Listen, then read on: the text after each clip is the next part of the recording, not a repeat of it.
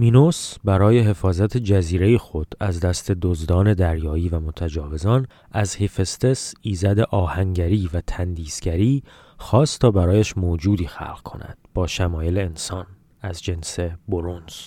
این ربات با نام تالوس عهدهدار شد تا در ساحل جزیره گشت بزند و متجاوزان به جزیره را دفع کند. کشتی ها را با پرتاب های عظیم غرق می کرد و کسانی که به نحوی به ساحل راه می را با فشار دستان و حرارت بدن خود از پای در می آورد. تا روزی کشتی به جزیره راه یافت. پیش از هلاکت به دست تالوس یکی از سرنشینان زیرک و ریزبین موفق شد حیله به کار گمارد. وعده ای به تالوس داد. وعده پوچ در قبال آنکه تالوس تنها یک مهره مشخص از تن خود جدا کند. تالوس حقه خورد. با جدا کردن آن مهره ناآگاه از زیست و کارکرد بدن خود با صدای مهیب سرنگون شد.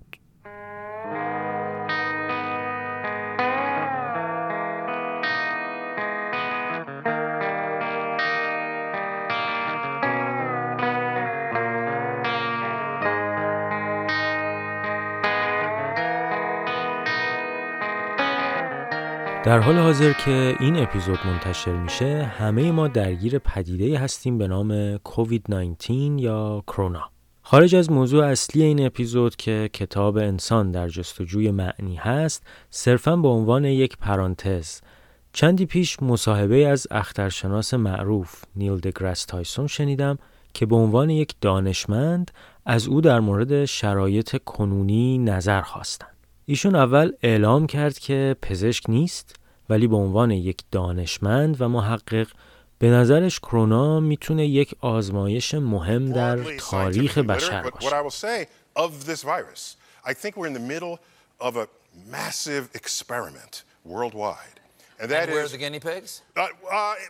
این آزمایش که آیا مردم به دانشمندان و علم و توصیه آنها گوش میدن یا خیر؟ Listen to scientists.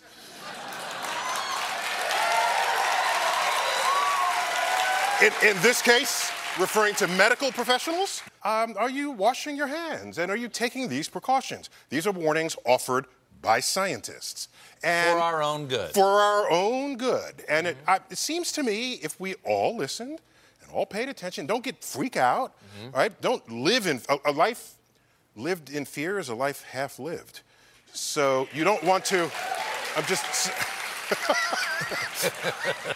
uh, so I'd be interesting if we all paid attention to و به واقع نتیجه هم می‌تونه خیلی جالب باشه. آیا ما از دستاوردهای بشر برای نجات خودمون استفاده می‌کنیم یا خیر؟ و شاید مهمتر آیا به اطرافمون توجه کافی داریم و آیا قدرت تحلیل اتفاقات متحمل شده به خودمون رو داریم یا خیر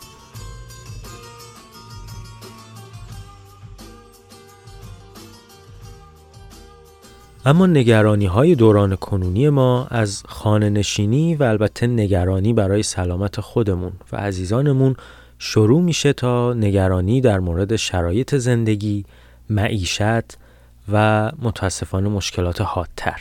این اپیزود هم با نیم نگاهی به چنین دغدغه هایی با همکاری جناب دکتر فرشید شاهخلی تهیه شده. ایشون در اپیزودهای کتاب شادی و ایوانوف مهمان ویژه پادکست بودند و برای شنوندگان همراه ما شناخته شده هستند. ولی به عنوان یک معرفی کوتاه آقای دکتر روانشناس بالینی، هیپنوتراپیست و دانش آموخته دوره تخصصی رواندرمانی از ماربورگ آلمان هستند. این قسمت پادکست کاریز در مورد کتاب انسان در جستجوی معنا نوشته دکتر ویکتور فرانکل هست. کتاب در گونه روانشناسی قرار می‌گیره و بسیار جذاب و خواندنی هم هست و جناب دکتر شاهقلی خلاصه خیلی خوبی رو با روایت خودشون از کتاب بیان خواهند کرد. ولی مثل همیشه سعی شده مستقیم کتاب نقل قول نشه و به مضمون و چرایی کتاب و سیلان ذهنی نویسنده و نوشته بپردازیم تا صرفا متن و یا تفسیر کتاب انسان در جستجوی معنی در دو بخش نوشته شده. بخش اول خاطرات فرانکل از اردوگاه آشویتس و بخش دوم مکتب لوگوتراپی یا معنا درمانی. ویکتور فرانکل عصبشناس و روانپزشک دانشگاه وینه از نجات یافتگان واقعی هولوکاست که بیشتر با افکار و فلسفه او آشنا خواهید شد. قلم فرانکل بسیار جذاب و روانه و از ادبیات تاثیر چشمگیری گرفته.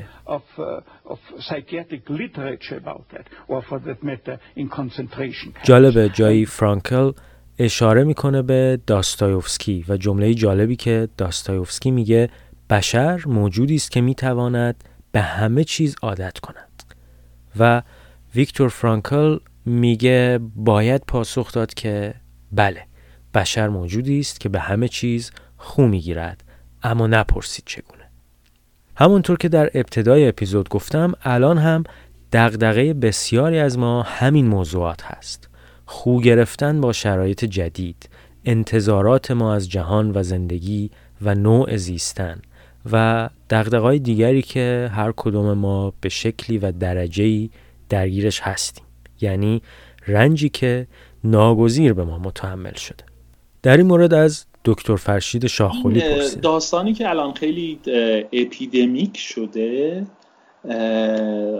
دو تا مسئله است. یکی مقوله‌ای به نام resilience به معنای تاباوری و دوام آوردن و قدرت تحمل کردن و صبوری کردن.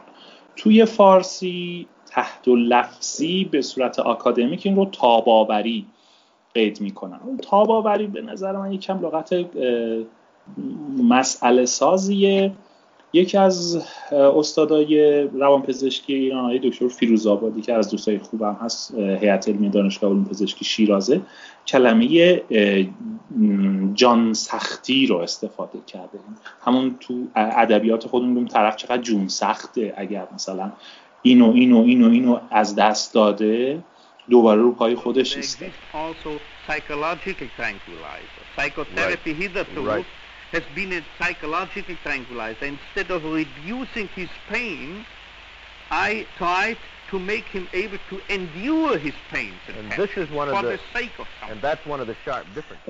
یکی به هر حال این resilience ه و دیگری که الان دنیا رو تحت تاثیر قرار داده expectation که بودا و خیلی از سیستم های شرقی واقعا برای این مسئله جواب دارن.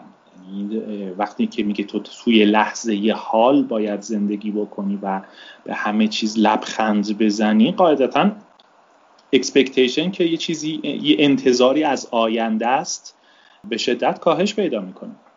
وقتی تو قرار باشه در لحظه زندگی بکنی و چیزی برات مهم نباشه و بدونی که دنیا همین لحظه است و تو آفریده شده ای که در این لحظه حضور داشته باشی اون وقت تاباوریت قاعدتا میره بالا. اون وقت اگر تو عزیزی رو از دست بدی یا شغلی رو از دست بدی این رو به فال نیک می‌گیری و میگی که خب تو این لحظه قرار بوده که این اتفاق بیفته و من همه چیزم رو نمی‌تونم در حقیقت کنترل بکنم مدیریت بکنم. شاید مدیریت بهتر باشه ولی به صورت عام در حقیقت مردم کنترل می‌کنن نه مدیریت.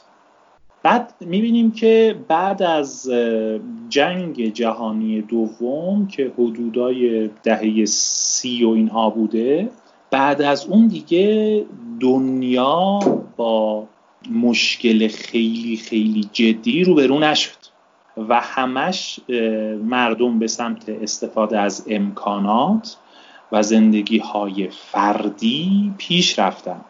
خب همین مسئله باعث میشه که میزان تاباوری مردم دنیا بیاد پایین. یعنی توی جنگ عزیزانشون رو از دست دادن چه می‌دونم همسرش رو از دست داده فرزندش رو از دست داده کاملا خونش رو از دست داده موقعیتش رو از دست داده و بعد دوباره استارت زده و شروع کرده.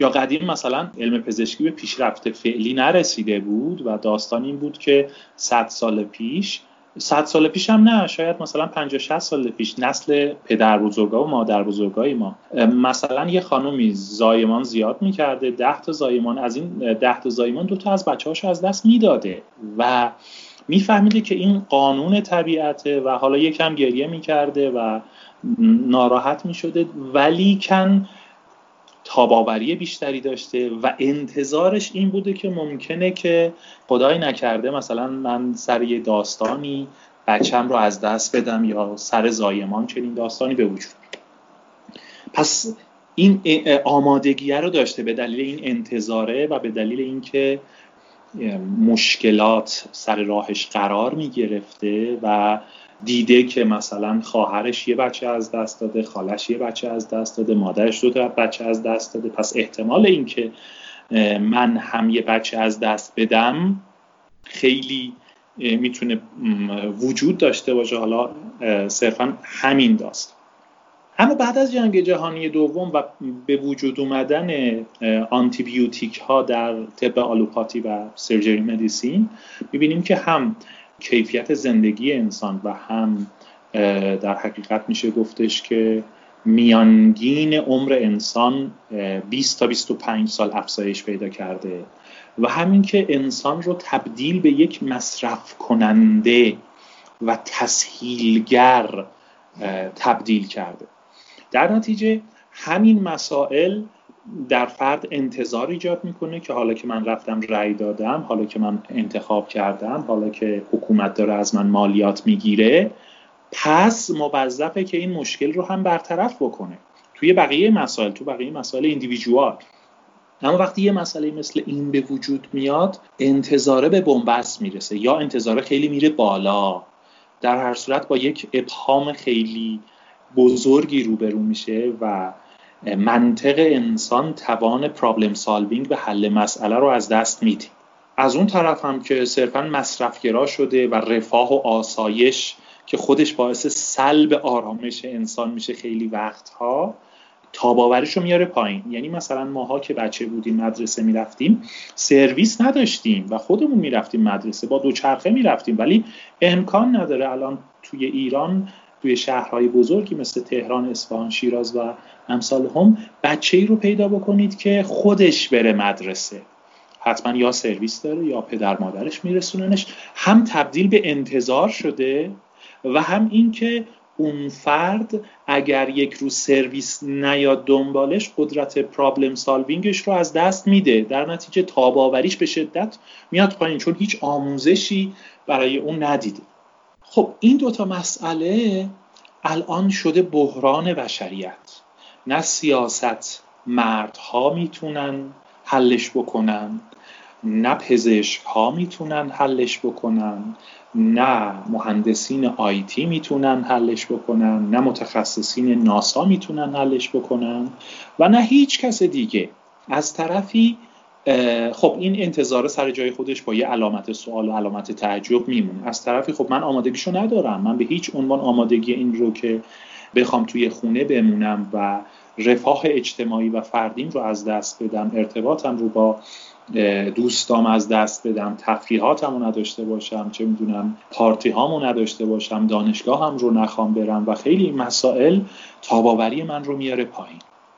برای اون هم پرابلم سالوینگ ندارم وقتی که چنین مسائلی به وجود میاد خواه ناخواه اولین داستان اینه که آرزه به وجود میاد پرابلم به وجود میاد و حتی دیزوردر به وجود میاد که خب ما شاهدش هستیم که الان چقدر این مسئله وجود داره. یا اینکه از اون طرف انسان تبدیل به حالت دو قطبی میشه. یا قبولش می‌کنه و به شدت خودش رو تحت فشار قرار میده یا اینکه انکارش می‌کنه. خیلی راحت تو این مسائل آدم ها انکار می‌کنن و میگن که خب نه. حالا مرگ و بیماری برای دیگران هست و برای من وجود نخواهد داشت. من نمی‌تونم باور بکنم که من کرونا بگیرم و در عرض چند روز بمیرم. نه من خیلی توانمندم و و خیلی داستان های دیگه. بنابراین الان سوالاتی که مطرح میشه در بین بخش عمده ای از جامعه. چون این سوال تقریبا بین رشته ایه نه پزشک می‌تونه صرفا جوابشو بده نه روانشناس و نه متخصصین علوم دینی و روحانیون نه جامعه شناس ها نه مددکارها و, و هر چیزی که بخواین در نظر بگیر هر کسی یه پاسخی از زن خودش داره و نهایتا باید به سبکی بره به سمتی بره که به یک ایدئولوژی سبکتری به نام تغییر lifestyle. ببین lifestyle تابع تفکره. In other words, if we cannot change a situation, we have always the last freedom to change our attitude to that situation. بنابراین شاید یه ایدئولوژی به وجود بیاد. ایدئولوژی که درش معنویت وجود داره. با هر دیدگاهی.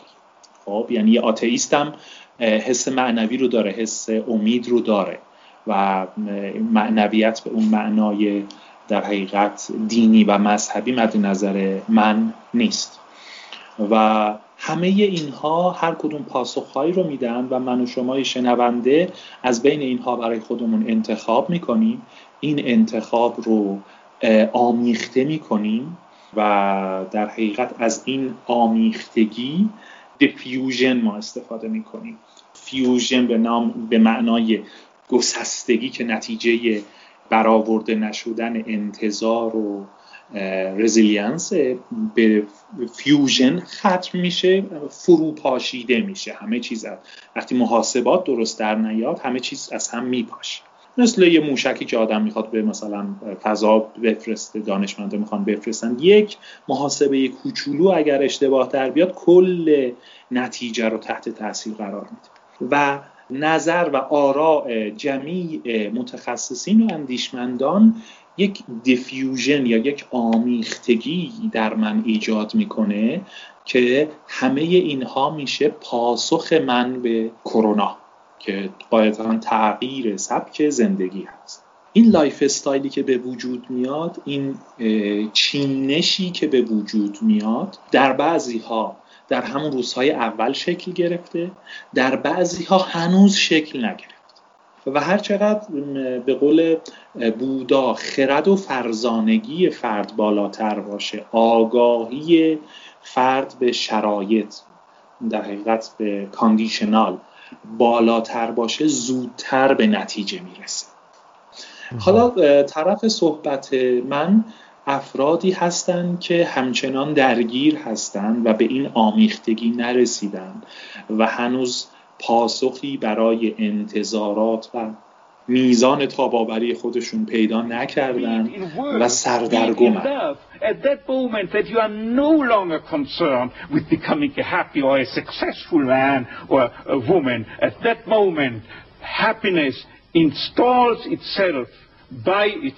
بهترین پاسخ رو ما می‌تونیم توی دیدگاه های شرقیون به قول فلاسفه پیدا بکنیم. در اندیشه های بودا در اندیشه های تاو به خصوص تاو خیلی تو این قضیه چون صرفا به بودن و تعلق داشتن به همین لحظه و تعلق نداشتن به هیچ پارادایم دیگه ای هیچ شرایط دیگه ای خیلی تاکید می‌کنه.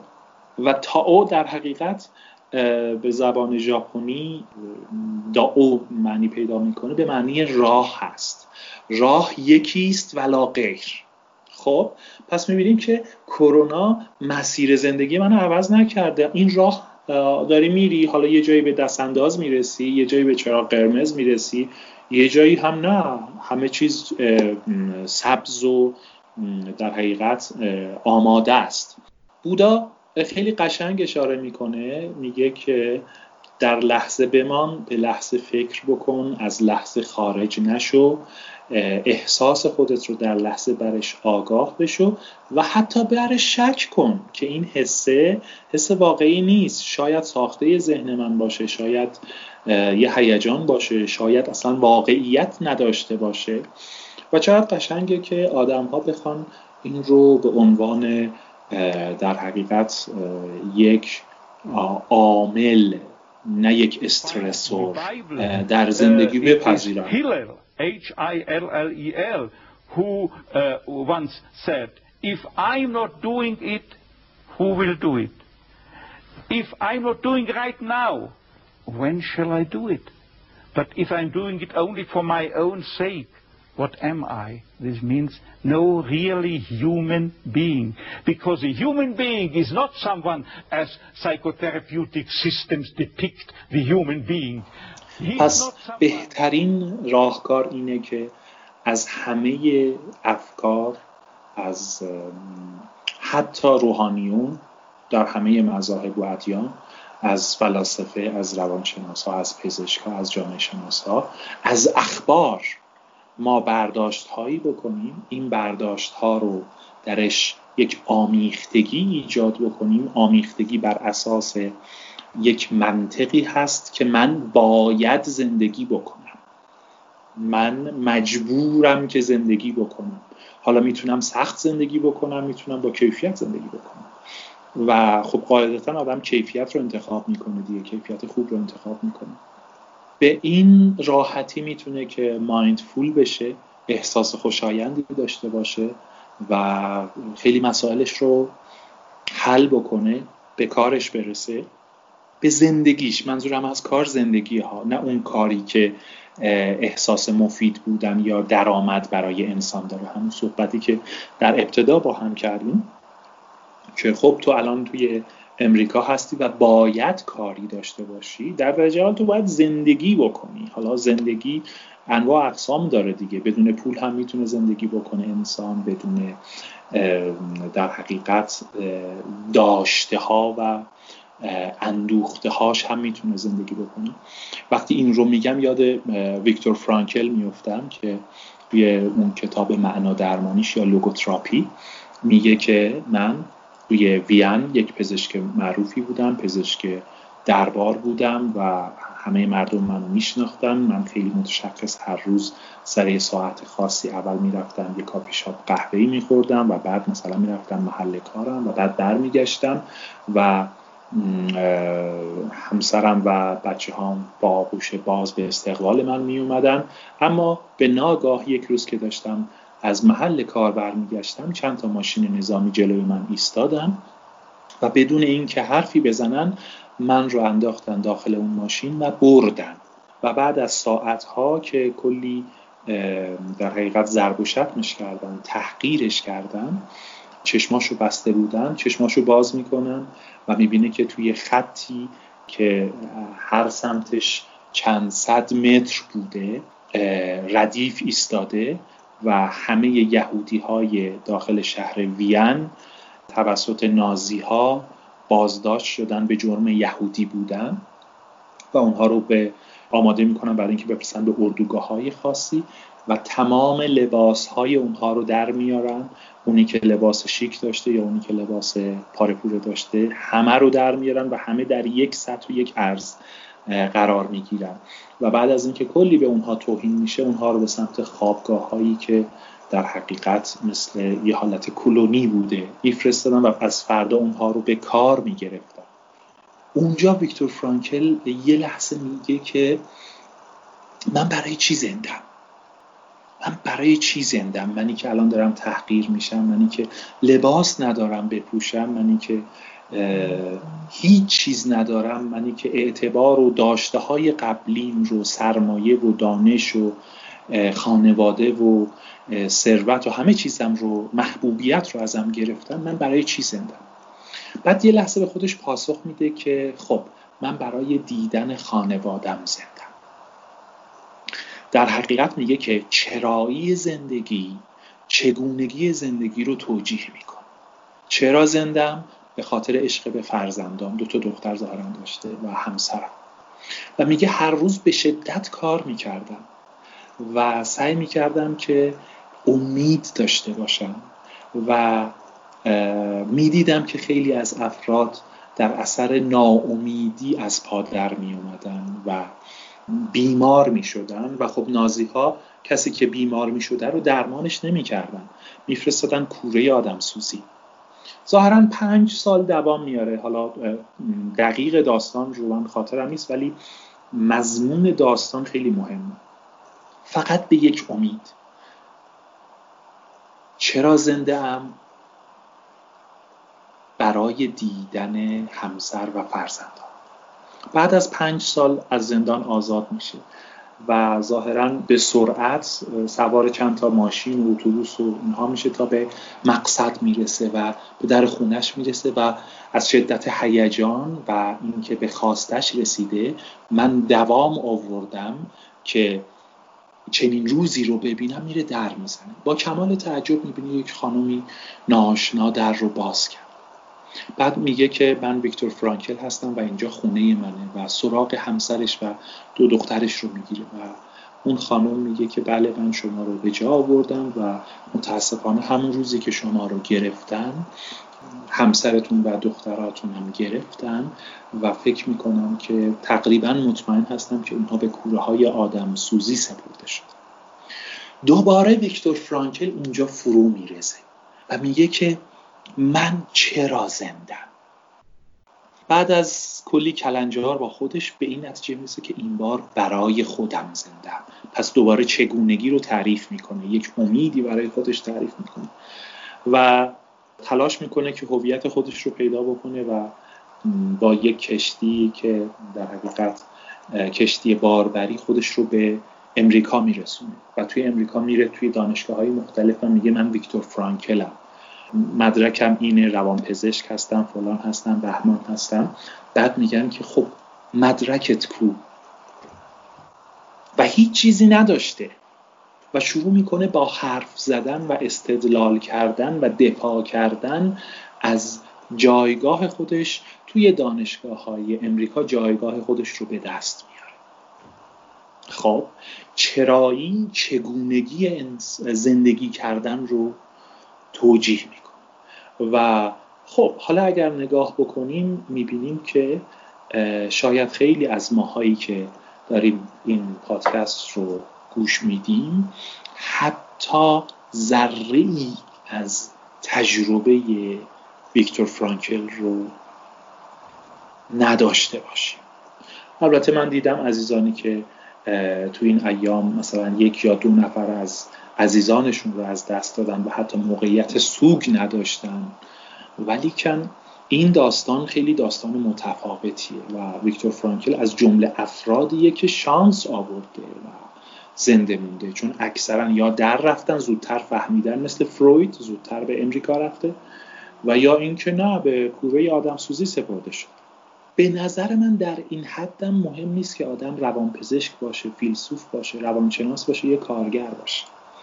چون که ویکتور فرانکل توی اون اسارتی که داشته و توی اون در حقیقت جایی که مشغول بوده ندامتگاهی که بوده حالا یا هر اسمی که دیگه داره عمدتا با کارگرها بوده و پنج سال کارگری کرده.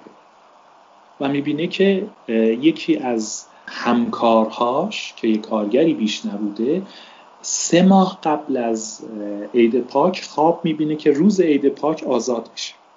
و ویکتور فرانکل به عنوان یک پزشک می‌بینه که خب این شخص سرطان داره تومور داره و نباید زنده باشه و چند روزی بیشتر زنده نخواهد موند. قاعدتا با این شدت ضعفی که داره و بعد هم اینا میندازنش داخل نازی ها میندازنش داخل کوره آدم سوزی.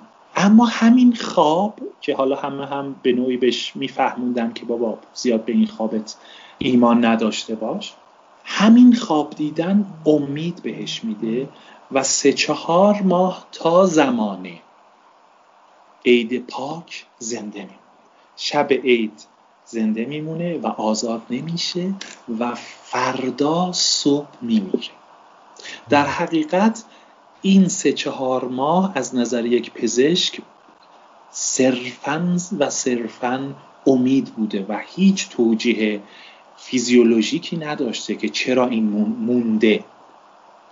متوجه این چون باید هر روز کار می‌کرده جاده میساخته تو کارخونه های اسلحه سازی کار می‌کرده. به شدت روزی ده ساعت بردگی ازش میکشیدن و یه آدمی که اینقدر مریض بوده فقط با یک امید زنده مونده پس این فقط شامل حال ویکتور فرانکل نمیشه و خیلی قشنگ میاد توی لوگوتراپی یا شناخت درمانی که مطرح می‌کنه.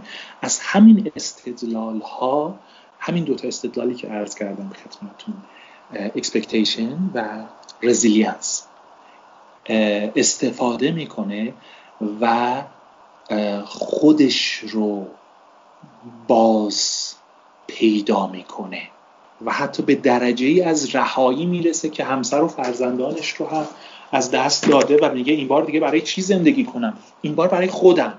این پنج سال برای دیدن خانوادم بوده. ولی الان داستان اینه که این بار باید برای خودم زندگی کنم.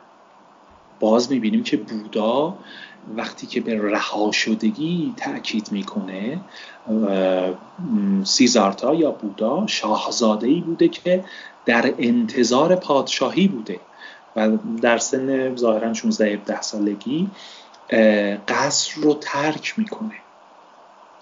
به مقام رهایی می‌رسه. از آنچه که داشته دست می‌کشه و میاد تجارب زیادی رو پیدا می‌کنه با فقرا زندگی می‌کنه با مرتازها زندگی می‌کنه. با جمعی از مرتازها دو سال فقط روزه می‌گرفته. بعد یه روز به خودش میگه که چرا باید من اینقدر روزه بگیرم؟ بعد اونو رها می‌کنه. حتی اون داشته ها هم رها می‌کنه و میره و میره و میره تا به جایی می‌رسه که دیگه هیچ چیزی ازش باقی نمیمونه.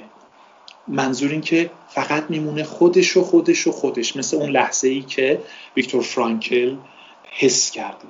زیر درختی به نام درخت انجیل معابد انجیل معابد می نشینه و ظاهرا به بودهی یا به بیداری یا به فرزانگی می‌رسه. به همون رها شدگی که دیگه expectation درش وجود نداره. و به یک خرد که این راه هست و من آفریده شدم که این راه رو به زیباترین و با کیفیت ترین حالت ممکن طی کنم. حالا چه بشه چه نشه و نتیجه برای من مهم نیست. اینجا به بودهی می‌رسه. ویکتور فرانکل اون روزی که لخت اور مادرزاد جلوی نازی ها ایستاده بوده و مورد تحقیر و ضرب و شتم قرار می‌گیره اونجا در پرابلم سالوینگ خودش در پاسخی که به ذهن خودش میده به بیداری می‌رسه به فرزانگی می‌رسه. اونجا وقتی که در می‌زنه و اون خانم در رو باز می‌کنه و خبر رو بهش میده که اعضای خانوادت به کوره های آدم سوزی سپرده شدن دوباره خودش رو پیدا می‌کنه و انسان ها این قدرت لایتناهی و بی حد و حصر و بی نهایت رو دارن که بارها و بارها خودشون رو پیدا بکنن. من می‌بینم آدم هایی که مثلا با یه طلاق یا با یک از دست دادن عزیزی به نقطه می‌رسن که میگن که دیگر نمی‌تونم تحمل کنم و مرگ رو آرزو می‌کنن. من آدم های افسرده رو دیدم که از شدت افسردگی به پوچی رسیدن. به لذت نمی‌برن از بودن خودشون در صورتی که زندگی صرفا بودن است و بس. می‌رسیم به جمله زیبایی که to be or not to be. That's the problem. بودن یا نبودن. این اصل مطلبه و زندگی واقعیتش همینه. وقتی انسان ها می‌خوان که مالک زندگی بشن به مشکل the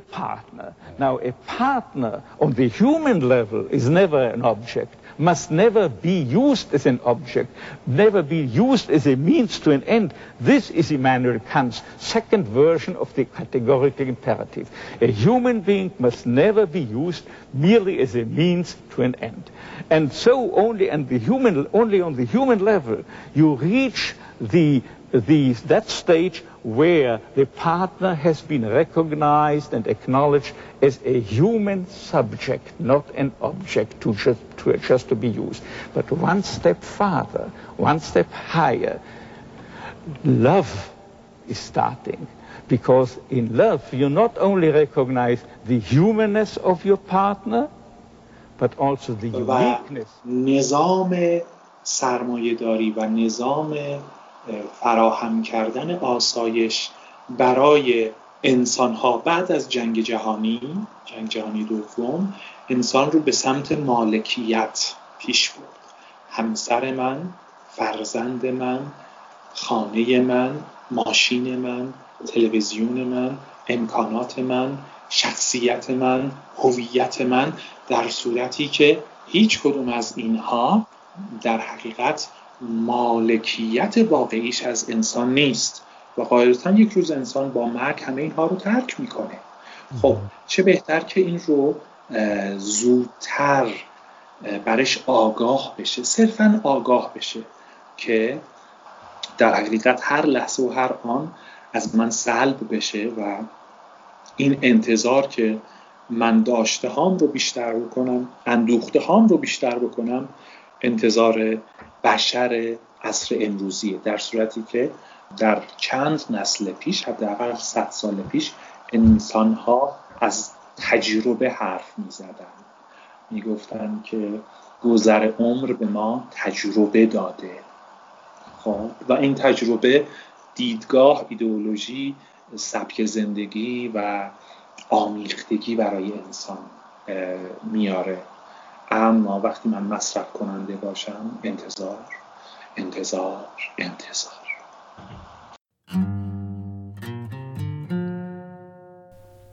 در این اپیزود پادکست کاریز در ابتدا چند ثانیه از موسیقی ترک 305 از گروه اسکارز آن برادوی رو شنیدید و قسمتی از مصاحبه استیون کولبرت با نیل دگراس تایسن و من در میان صحبت های دکتر شاخخولی هم قسمت های از سخنرانی های خود دکتر ویکتور فرانکل رو گذاشتم که از نظر من یا مکمل صحبت ها بود یا صرفا صدای رسای ویکتور فرانکل رو برای ادای احترام به ایشون شنیدیم که بسیار هم تاثیرگذار هست. In as much as I told myself, Victor, the chances are very, very low and small. Probably you will be uh, sent to the gas chamber. And still, there is nobody who can guarantee me and convince me with 100% certainty that I shall not survive but end in the gas chamber. As long as I have no guarantee that I will have to die within the next days, I continue behaving and acting as if I would spare this fate.